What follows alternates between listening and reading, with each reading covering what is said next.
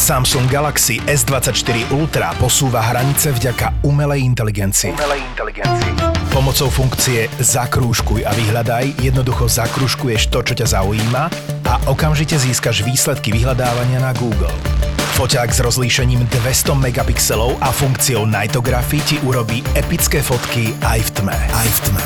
Tento týždeň ti podcasty ZAPO prináša Samsung Galaxy S24 Ultra. Samsung Galaxy S24 Ultra.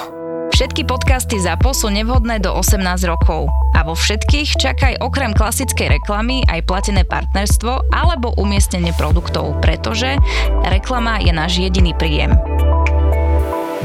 Mal som aj taký minule takú veselú skúsenosť, došiel pacient taký vtipne naladený a hovorí ma, čo už povedal tieto ťažkosti, vy máte asi zlatú žilu.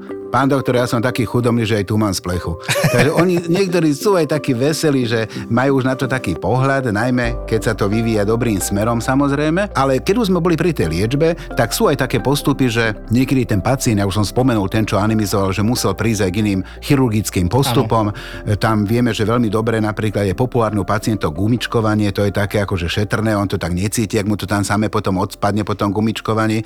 Klasické operácie už nie sú také časté, ale pomohol aj laser, aj takéto rôzne postupy, o tom rozhoduje teda chirurg na základe vyšetrenia, lebo to 4., 3. a 4. štádium mozaiky, keď tie hemoroidy vyliezajú, že sú vonku a nedajú sa už reponovať naspäť, tak tam už to robí ako veľké problémy. Tam určite treba pomôcť aj tou chirurgickou liečbou. Tak je to fakt, že ľudia sú schopní vymysleť extrémne koniny, len aby nemuseli na seba pozrieť do zrkadla, že áno, idem teraz ku gastroenterologovi alebo chirurgovi k niekomu.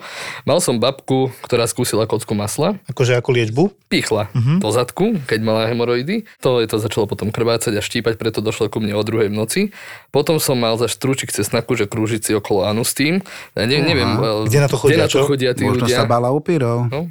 Bohy, koľko peňazí minula na maslo, keďže vieme, aké sú ceny masla, nie, že by si kúpila nejaké poriadne lieky.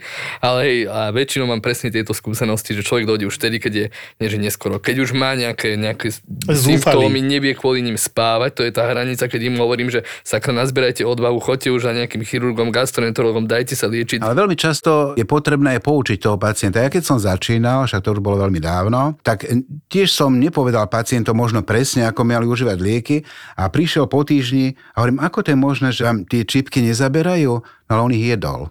Takže to ako nepovedal som pacientovi, že to musí odbaliť a dať ich práve do konečníka, tak oni, že pán doktor, že ale takú odpornú chuť majú, hovorím preboha živého, že k tomu patrí inde.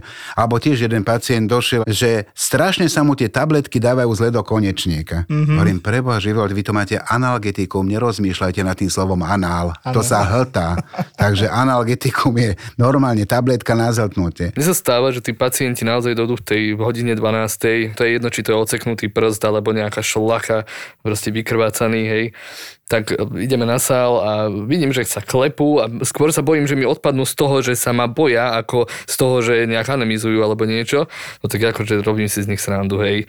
Neviem si predstaviť lepšie lepšiu špecializáciu v rámci medicíny, kde si toto lekár môže dovoliť, že si urobiť srandu z pacienta. Ja napríklad poviem, dobrý deň, ja som tu elektrikár, ale máme ako nedostatok personálu, ja vás zašijem, ako hneď je to trošku iný prístup, ale podľa mňa gastro. Tam, sa, tam idú iné vtipy. Áno, my napríklad na kolonoskopii príde pacient a oni majú totiž veľký problém spoločensky vypúšťať ten vzduch od mhm. spodu. Mm. Tak hovorím, nebojte sa, my sme tu so sestričkou, všetkými vetrami ošlahaní, toto je úplne v poriadku, potom sestrička na mňa kúkne, že lepšie ako odviaté vetrom, takú poznámočku a potom hovorím, počúvajte, my sme taká ambulancia, kde keď idete na gastro sa grga, keď sa ide na kolono prdí, to je jasné. Mm. Samozrejme, horšie by to bolo, keby ste to robili na očnom.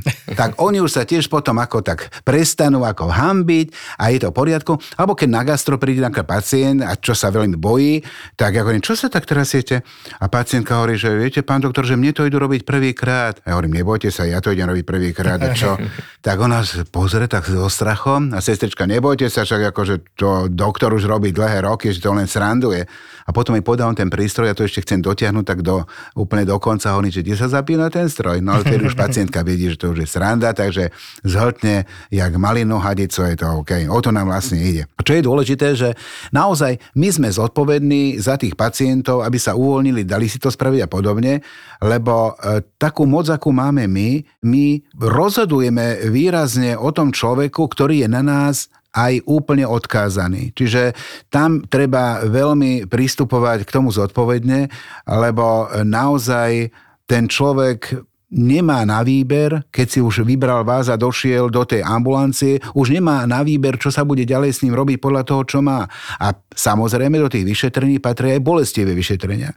Takže to všetko treba s tým pacientom absolvovať a samozrejme, že sme unavení po skončení tej práce po tých 7-8 hodinách, keď tam strkám hadice celý deň, tak tiež už by som myslel na niečo iné radšej, že pozeral do slnka, nie je tam niekde dolu. Takže preto ja teda riešim, že túto negatívnu energiu, ktorú mi tam dajú tí ľudia, to je prirodzené, negatívna energia sú tie ťažkosti, bolesti, starosti a strach. To mi tam oni vysypú a potom si odídu preč a ja tiež to dostanem a tiež to musím niekde vysypať. Teda ja som si našiel takú tú záľubu, že teda veľa cestujem a tú zlú energiu vysýpam väčšinou takto niekde do mora alebo takto to robím.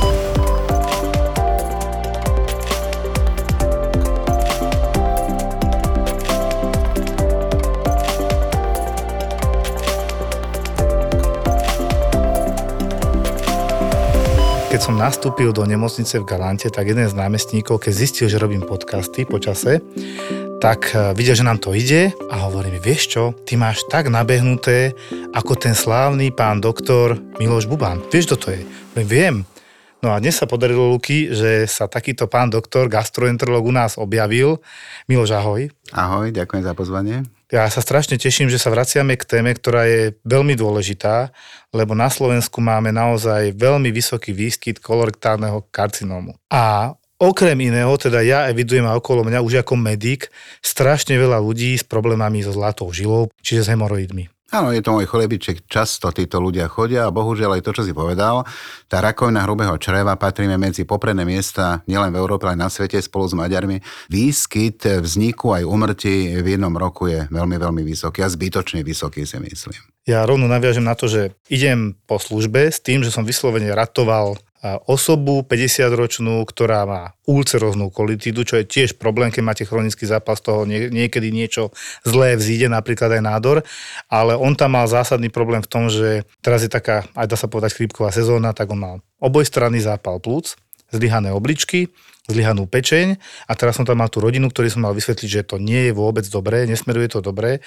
A oni jediné, čo sa spýtali, pán doktor, povedzte nám jednu dobrú správu, hovorím. No, zatiaľ mu to všetko drží srdce a na ňom to stojí.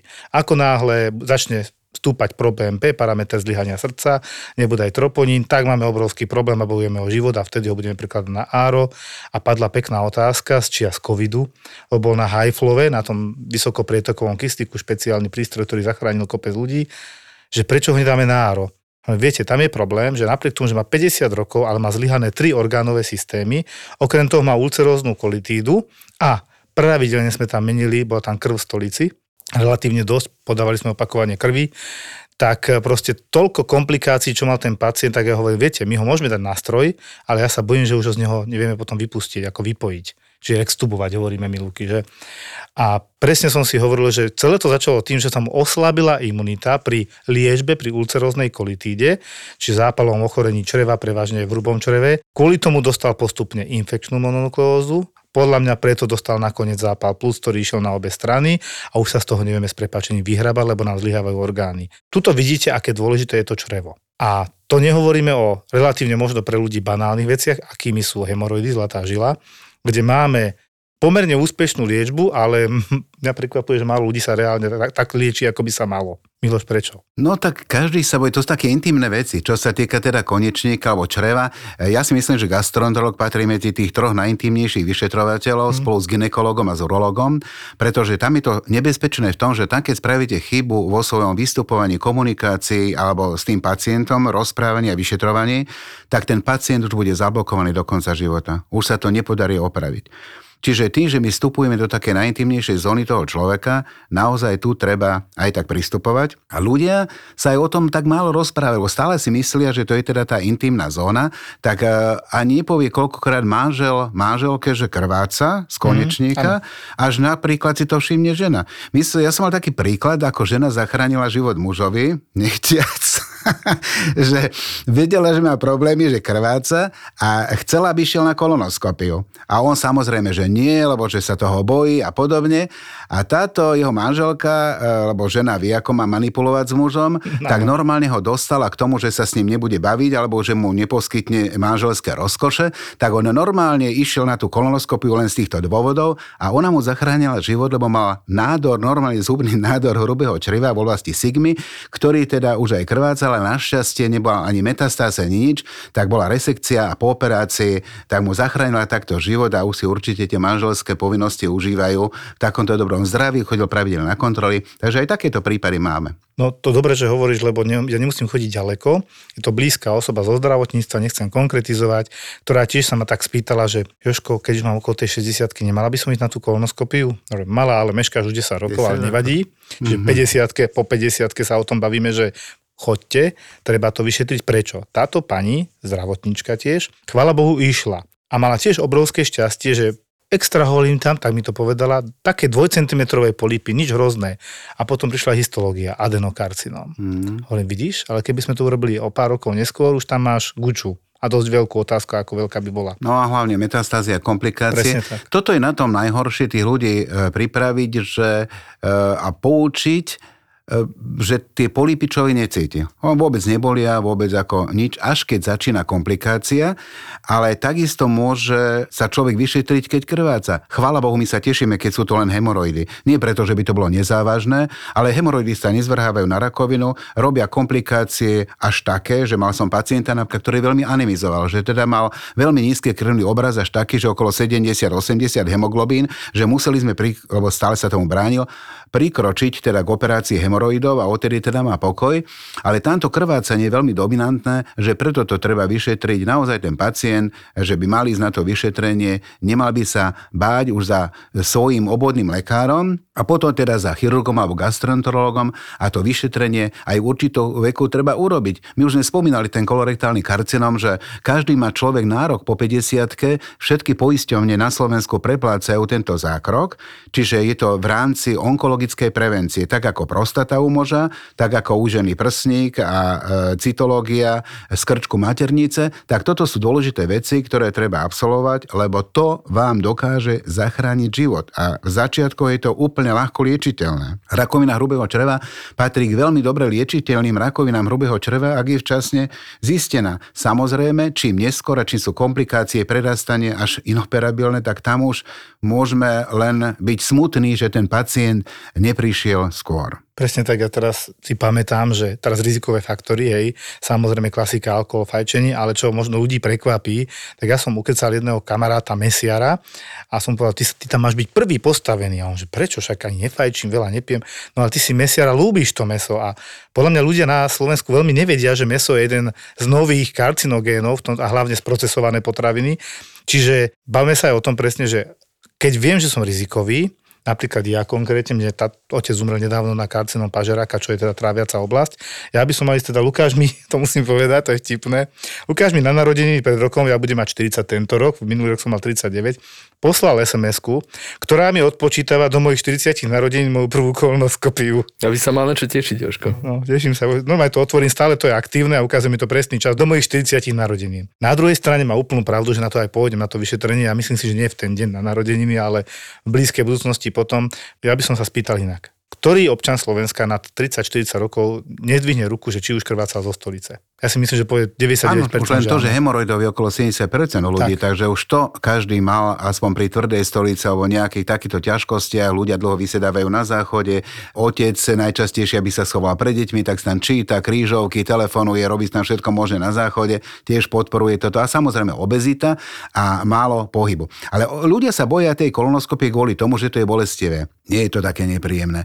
Samozrejme, ja som sa bál tiež, keď som išiel na prvú kolonoskopiu, lebo ja toto si sám spraviť spraviť nemôžem. Tak som musel ísť kamarátovi, ktorého som dôveroval a ja som sa bal tiež, že tam budem nejak vrieskať, alebo že nejak takéto, že tú hambu, pane Bože, že Buban tam bude vrieskať u svojho kolegu, že aká hamba. Nič. Naozaj to bolo e, normálne tlak toho vzduchu, ja som si nedal ani injekciu, pichnul nič, ale sú také možnosti, my hovoríme, aby sa tí ľudia nebáli, tiež môžu si dať buď celkové anestéze, čo teraz si nemyslím, že e, treba u každého, že ozaj to je minimálne, e, u, najmä u žien, ktoré sú po odstránení vajčníkov a maternice, po hysterektomii, kde môžu byť zrasty a padnuté, je to trošku, takže tam áno, alebo čo majú veľmi klukaté črevo, už z minulosti mali skúsenosti. Pre tých ostatných buď teda nechcú vôbec nič, čo máme tiež dosť pacientov, alebo je tá sedácia. A k tomuto máme tiež takú veselú príhodu. Ja samozrejme tým, že prichádzam do styku aj z rôznych moderovačiek a podobne, aj zo štátnou správou a podobne, tak jedna z predchádzajúcich ministeriek tiež ako chcela zdravotníctva, chcela túto kolonoskopiu, ja som na to lákal, lebo najprv teda ona sa jej bála, ja som na to lákala, hovorím, pani ministerka, nebojte sa, naozaj nebudete nič cítiť, ak dostanete injekciu. A ona sa na mňa pozerala, že no ale práve o tom mi nejde. takže nakoniec išla, takže a necítila teda žiadne, žiadne ťažkosti. Naozaj my podporujeme tí ľudí rôznym spôsobom, aj týmto vlastne dnešným podcastom, že tí ľudia by e, stratili ten strach z toho, lebo je oveľa viacej nepríjemnejších vecí, ktoré treba e, absolvovať v živote a toto nepovažujem za tak strašne ťažké, bolestivé, nepríjemné a neznesiteľné, aby ľudia riskovali, že si nechajú radšej tú rakovinu e, neliečenú, na ktorú zomrú, ako keby sa mali vyliečiť. Je to neporovnateľné, ale ako si spomínal, že teda 50 nie je to vždy pravda, nemusia ísť ľudia až 50 lebo keď majú skôr krv a také ťažkosti, ktoré indikujú kolonoskopické vyšetrenie, môže ísť aj 20 ročný, lebo tedy buď morbus Crohn alebo ulcerózna kolitída začínajú aj v takom veku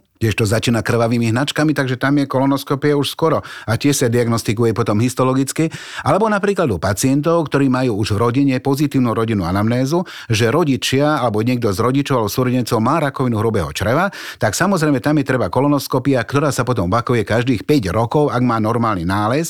A inak kontroly limituje nález e, polipu, ktorý je odstránený a histologické vyšetrený. A podľa histológie vieme, o koľko rokov má ísť pacient na kontrolu lebo existujú tie celosvetové guideliny vo všetkých špecializáciách, podľa ktorých sa riadíme aj my a ten pacient potom ide na tú kontrolu. No mne sa už neraz stalo, že prišla pacientka, väčšinou sú teda u mňa ženy, neviem prečo, že krvácanie z konečníka, väčšinou je poslaná z ginekológie, lebo tam vylúčia vaginálne krvácanie. Dopočuli, že si milí. Tak, tak si hľadajú. Hovorí sa to o mne.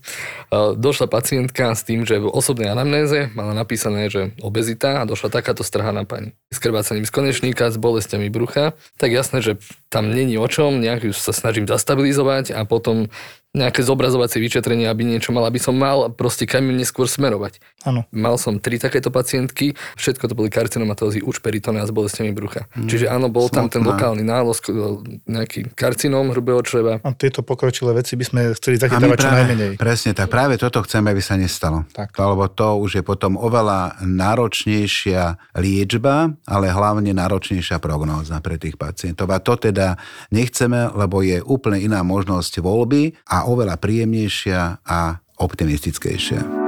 Vedeli ste, že Detralex je okrem krčových žíl aj liek na zlatú žilu? Detralex so silou 5 mikronizovaných flavonoidov uľaví od svrbenia, hemoroidálneho krvácania a bolesti pri hemoroidoch. Detralex 60 tabliet a Detralex 1000 mg perorálna suspenzia vo vrecku sú lieky na perorálne použitie. Užívajte s jedlom. Vyskúšajte kombinovať s rektálnou masťou alebo čapíkmi Emotralex.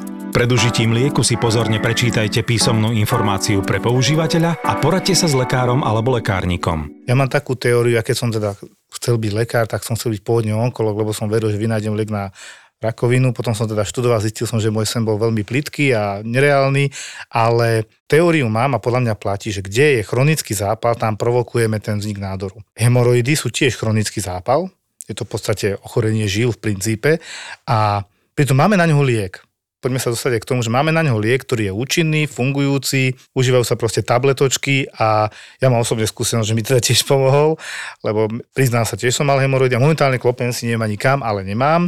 Chvála Bohu, myslím, že to súvisí aj s tou liečbou a potom samozrejme úprava životosprávy, aby som nemal furt zápchu alebo opačne často hnačku. Tu si povedzme, lebo to opakujeme často, že keď prídu niektorí, ja mám hnačku, koľko máte stolíc? No tri. No a 3 ešte nie je hnačka. Viac ako 5 riedkých stojí za 24 hodín hnačka. A zase opačne, menej ako jedenkrát stojica za 3 dní je obstipácia, zápcha. No a ľudia hneď prídu, lebo oni si myslia, že už 2 dní je strašný problém. No tak to je individuálne, čo ste práve robili, jedli a za zápchu sa považuje, keď to je naozaj menej ako raz za 3 dní tá stolica, ktorá tiež nie je úplne ideálna, ale ešte to nie je zápcha. Ale toto vám ovplyvňuje samozrejme ten konečník, sedavé zamestnanie.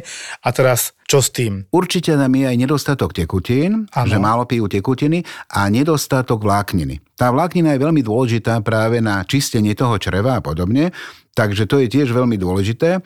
A samozrejme aj také niektoré veci, ktoré zvyšujú ten e, tlak vnútrobrušný, tak ako som myslel teraz tehotenstvo tým, takisto prečo tehotné ženy alebo po porode majú viacej alebo častejšie tiež hemoroidy Aha. ako ostatní, ale aj niektoré športy ako napríklad bicyklovanie a jazdenie na koni alebo také silové ako spieranie a podobne, kde sa zvyšuje ten vnútorobrušný tlak. Tie príznaky môžu byť rozdielne. Niekto má iba raz za čas na stolici krv alebo vôbec nemusí mať na stolici, má len na papieri čerstvú jasnočervenú e, krv, ale niektorí zasa nemusia mať krv, majú často svrbenie okolí koniečníka, ano. keď sa vylúčia iné veci ako parazity a podobne, z čoho by to mohlo byť, alebo nejaký pruritos, ktorý spôsobuje nejaké kožné ochorenie okolo, konieč, okolo ánu, tak e, treba myslieť aj na toto, že aj toto môže byť. A samozrejme potom tým, ako si spomínal, že je to teda cievne ochorenie, by sme to mohli porovnať ku krčovým žilám na nohách, že to sú vlastne také krče tam dolo, krčové žily, na tom rozmedzi medzi ako je anus a rektum, čiže preto sú aj sa popisujú, že sú buď vnútorné alebo vonkajšie a potom od ich štádia závisí závisí, ako sa aj liečia. Ty už si začal perfektne, že samozrejme väčšinou sa začína konzervatívne, takže tá liečba konzervatívna, že dostatok vlákní, dostatok tekutín, zmena životosprávy, schudnúť, nepíte alkohol, nefajčíte, to všetko patrí ano. do toho. Sú aj tieto čipky, buď Emotralex alebo mastička Emotralex, ktorá sa zvonku aplikuje čípok donútra, ale nie zase veľmi hlboko, pretože on by mal zostať práve tej oblasti, kde sa nachádzajú e, tie hemoroidy. Takže to všetko je akože fantastické, dubová kôra e, je veľmi stará starý e, liek ešte z minulosti, tie namáčanie sa v odvaroch dubovej kôry. Aj sú aj mnohé iné dostupné čapíky, aj e, mastičky v lekárniach, ktoré sú na bežnú kúpu, že ľudia e, nemusia na to potrebovať recept. Ale potom sú tie silnejšie formy, také, čo my veľmi radi máme, že už dávame potom aj lieky a tabletky. Sú na trhu, chvala Bohu, špičkové lieky na tento neduch, ktorý chceme vymýtiť, taká čistená mikronizovaná flavonoidná frakcia, 90% diosmínu tam je. A to akože pôsobí na to, aby spevnili tú cievnú stenu a oni zlepšia fragilitu. Ja mám také skúsenosti z práce, že aj u pacientov nechám napríklad aj po preliečení e, tých hemoroidov, že už nekrvácajú, nemajú to zapálené a sa to zlepšilo, takže ich nechám aj 3 mesiace na tomto lieku, dve tabletky denne ako chronické a naozaj sa zníži aktivita tých hemoroidov, že nie sú tie zápaly také časté, veľmi rýchlo inak ustúpia ťažkosti a nemajú také časté krvácanie. Miloš, aké je vlastne také naozaj odporúčané oficiálne užívanie tohto lieku? Toto som povedal skôr tak z vlastných skúseností, sa mi to naozaj totálne osvedčilo, Jasne. aj na mne samom vlastnom pri tom ochorení. Takže keď je forma ochorenia veľmi intenzívna, bolestivá, e, tie ozaj e, sú opuchnuté, zapálené tie hemoroidy, tam áno, tam začíname takou dávkou, že aj 3x2, potom znížime na 2x2 a pokračujeme potom v dvoch tabletkách denne. E, niektorí pokračujú mesiac, že stačilo by mesiac, ale hovorím, ja z vlastných skúseností naozaj to potiahnem dotiahnem na tie 3 mesiace a tí pacienti naozaj sa aj veľmi dobre cítia a hlavne predlžím dobu medzi jednotlivými vzplanutiami toho ochorenia. Rozumiem.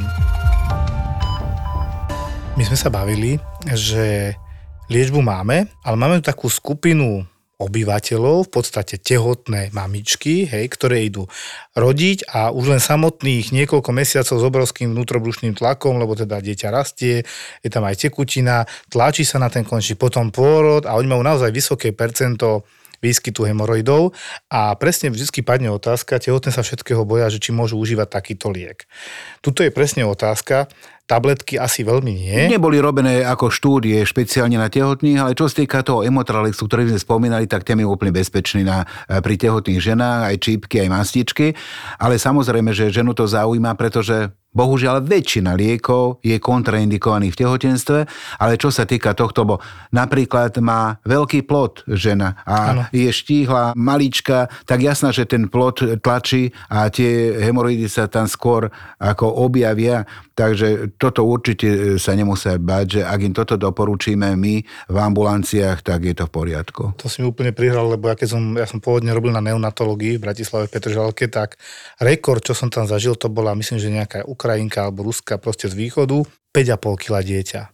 Ja som si presne predstavil a potom si čítam ešte, už som tak takou dušičkou, že isto išla cisárským rezom, pôrod. A že ty kokšo. My sme boli pri tých pôrodoch, my sme videli, jak sa tie koničníky napínajú a naozaj, že to ja chápem, že odolávajú obrovskému tlaku. Potom som si ja spätne uvedomil, že to by mala byť podľa už taká výbava tej tehotnej, že toto máte pre istotu, lebo 90% má problémy s tým konečníkom. Áno. Je to, je to tak, že skutočne, najmä keď už mala predtým možno nejaké ťažkosti, ano. že mala sedavé zamestnanie, alebo že mala, bo tam sa niekedy hovorí, že geneticky to môže byť spôsobené, že nejaká nedostatočnosť tej žilovej steny a už ona môže, ani nebola tehotná, má 20 rokov a už sa môžu ísť začínať hemoroidy, lebo má cyklistiku, e, športuje a takéto veci, niektoré čo to ešte podporujú, málo tekutín, to u báb je časté, ano. že baby málo tekutín, aby nechodila na záchod, tak si dá iba jednu kávu za celý deň. A toto sú všetky tieto veci, akože potom veľa nevlákní, lebo to už zase nafúkuje, tak spoločensky, aby nebolo to blbé divadle.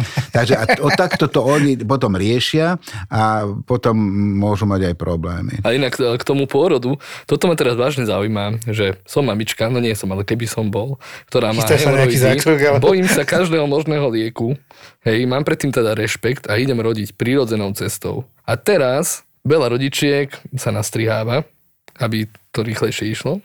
Ano. Ale ten hemoroid sám o sebe, tam je krehká tá stena, takže to skôr praskne. Je to vlastne uh, miesto nižšej rezistencie. Je to vyššie rizikové mať hemoroid už pred, Už pred pôrodom, no. áno. E, hrozí tam ruptúra vyššieho stupňa, o tomto sa bavíme, 1, 2, 3, 4, ano. ešte si to pamätám. A áno, oni preto idú potom bokom, to je jedna vec, čiže nejdú smerom ku konečníku a schválne sa áno, je šikmi, odborne ide strik, šikmo no. bokom, ale súhlasím s tým, že samozrejme to riziko vyššej ruptúry je, keď má neliečené hemoroidy, samozrejme, to je jednoznačné. No to dobre hovoríš, čiže správne, keď tá budúca rodička, povedzme v 7 mesiaci, už povie, už má svrbí, bolí, tlačí ma to tam, už by mala ísť na nejaké to vyšetrenie a dať si predpísať nejakú liečbu, aspoň v zmysle tých mastičiek. Dôležité ešte, čo je povedať, aby si ľudia nemysleli len, že keď majú občas krv v stolici, alebo to, že to je len hemoroidy. Tak. My o tom môžeme povedať, najmä po 50 keď je po kolonoskopii, už sa nemusíte báť, keď bola kolonoskopia čistá. Naozaj tú kolonoskopiu netreba opakovať raz za 10 rokov, ak nemá rodinu anamnézu a keď je krvácanie, naozaj to bude len z tých hemoroidov. To je presne to, že mám hemoroidy a už sa ti na to niekto pozrel? Nie, tak ako vieš, že sú to hemoroidy. Mm. Lebo ako laik, ja by som chcel vedieť, ako on na to došiel. A tiež je zaujímavé, čo som si všimol, keď vykašľú trochu krvi, utekajú okamžite. Hej, a pritom to môže byť aj zo sliznice, že zakrváca z nosa, Áno, potom vyplú. Hej, ale s tým konečníkom čakajú. Mm. A čakajú. A majú zlú životosprávu a sedia, hej. A teraz si prečítate, že otec umrel na karcinom konečníka v 40 rokoch, hovorím, vy na čo čakáte? Treba ísť na vyšetrenie. A keď aj je tam teda to krvácanie a bojíte sa vyšetrenia, tak treba sa o tom aspoň porozprávať a možno, že vás niekto ukeca, mal by to robiť obvodný lekár podľa mňa prvý, čo sa nám bohužiaľ neúplne podarí vždy, hej.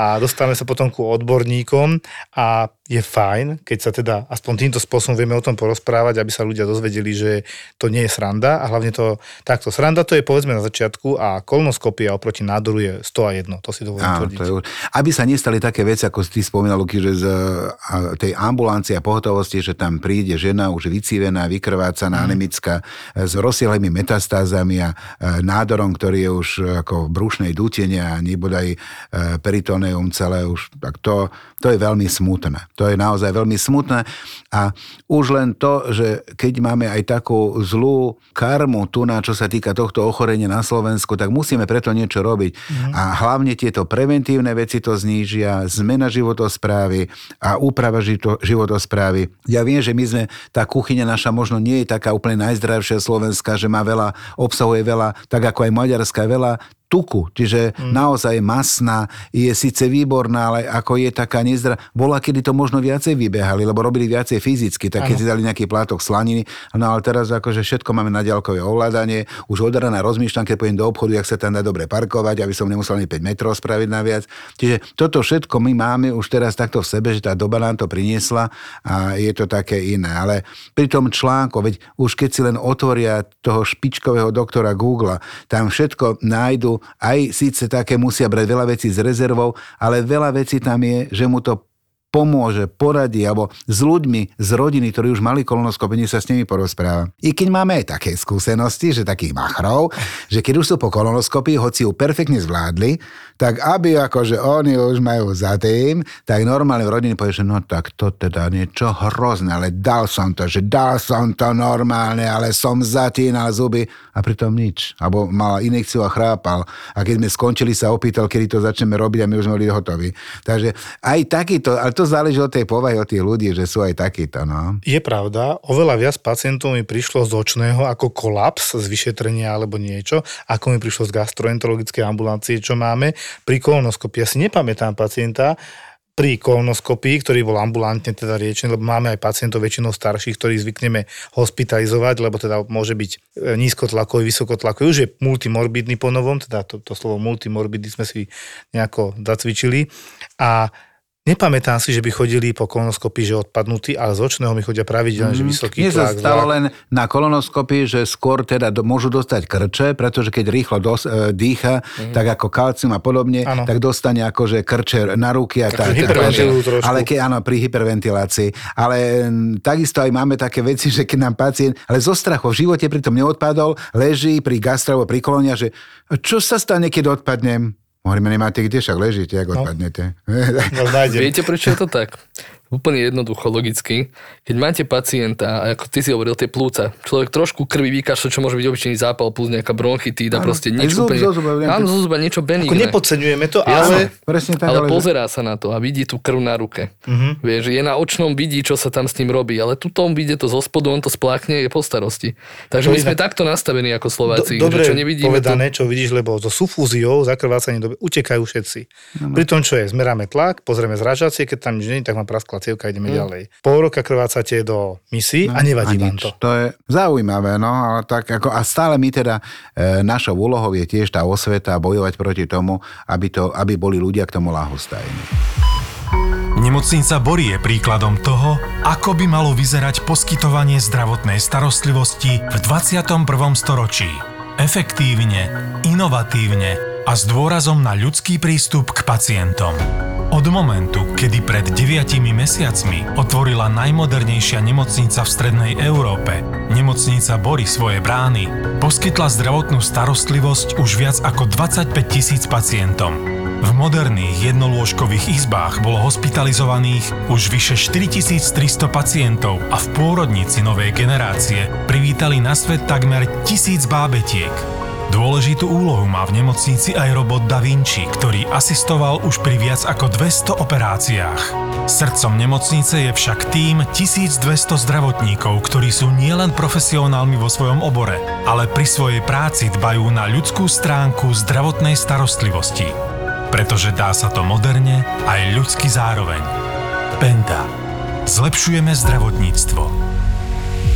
Pravidelne vidím reklamy ako kúpte svojej babke, máme, jednoducho človeku, ktorý už je v dôchodkovom veku, kúpte takýto multivitamín, kúpte takýto výživový doplnok a ja to vám, že drahé šťanie, ale potom majú strašný problém kúpiť niečo seriózne, buď na varixy, teda dolných končatín, alebo hlavne na tie hemoroidy a bohužiaľ veľa starých ľudí hemoroidy má, väčšinou neliečené.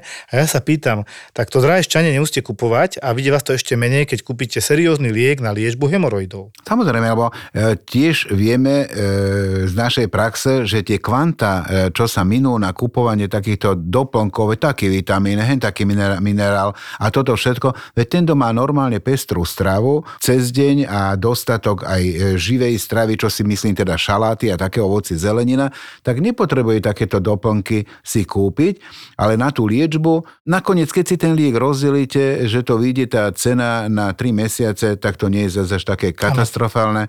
No a ľudia, čo fajčia, tak tam už ozaj netreba, lebo to je zaujímavé, že dá na fajčenie za škatulku koľko peňazí a za škatulku lieku kvalitného mu to je lúto. A potom nadáva na poisťovnu, že však poisťovňa prečo to neprepláca. No ale tak to by mohla preplácať potom aj tie jeho cigarety, ne? No ja som mal takto rekord, čo som zažil. Pacient mal, myslím, že infarkt, už ležal teda po zákroku naspäť na oddelení, samozrejme 150 kg. A teraz som videl, že ide jednu od druhej, napriek tomu, že zákaz v nemocnici. Naznačil som mu slušne, že by nemal fajčiť. A on na mňa, no ako by to ja nevydržím. Že prečo, však zo pár cigaret obetujete, nie? Ale ja fajčím 80 denne. Ja sa na ňo pozerám, to vyminiete 400 eur za mesiac iba na cigarety a on prvé, čo riešil, to ste tak rýchlo vypočítali. Čiže keď si porovnám 400 eur, nehnevajte sa na toto sú také zlomky z toho na liečbu niečoho, čo vám proste vylieči a pomôže, oproti tomu, kde si ničíte zdravie za 400 eur. Čiže naozaj už keď som aj videl tie vitamín C intravenózne dožili, čo je podľa mňa úplná sprostosť, akurát to zvyšuje močové kamene, sme sa bavili, s vysokou pravdepodobnosťou vznikajú oxalatové kamene a potom budete chodiť k urológovi, hlavne, že ste si dali imunitu dokopy. nad ránom. Áno, tak si myslím, že tento liek v tabletkách, čo teda sme si povedali, že dve ráno je začiatočná liečba a potom sa pokračuje mesiac až tri, čo teda ja vidím, ja som tiež za to, ako ty hovoríš, že tri mesiace, lebo naozaj to predlžuje ten účinok, lebo tie hemoroidy sa môžu vrátiť, to je fakt. Ale samozrejme, ten pacient musí spolupracovať aj v ostatnom, to znamená, že aj po operácii pitie. sa môžu vrátiť. Aby tak. Ale zasa, keď sa vrátime k tým fajčerom, tak tam je najkrajší vzťah medzi cigaretou a fajčerom. Lebo že cigareta dokáže zhorieť pre svojho fajčiara a fajčar dokáže pre ňu zomrieť. To áno. Takže tam naozaj je veľký vzťah. Ale mal som jedného vtipného fajčiara pacienta, keď som sa ho pýtal, že nemal by fajčiť e, tomu ochoreniu, čo mal, hovorím, prosím vás, prečo fajčíte? A on, že No pán doktor, však aby mi nezasla cigareta. takže oni sú už takí nejakí vyrafinovaní niektorí, takže... Ale poviem tak, že máme pacientov po infarte a v Nitre je taký pán primár, ktorý vyslovene sa ich pýta, že keď neprestanete, ja vám to vyšetrenie neurobím, hej, ten zákrok. A robí si srandu samozrejme, ale oni potom prídu a normálne, pán doktor, ja to z tých 30 dám aspoň na 5 akože tam je nejaká snaha, hej, že je tam ten boj a týmto odkazom by som šiel ďalej, že naozaj je to o tom mať sa rád, ja si myslím, že tie bolesti, ktoré mnohokrát pri hemoroidoch bývajú, nestoja za to, treba to liečiť a riešiť, nehambiť sa ísť.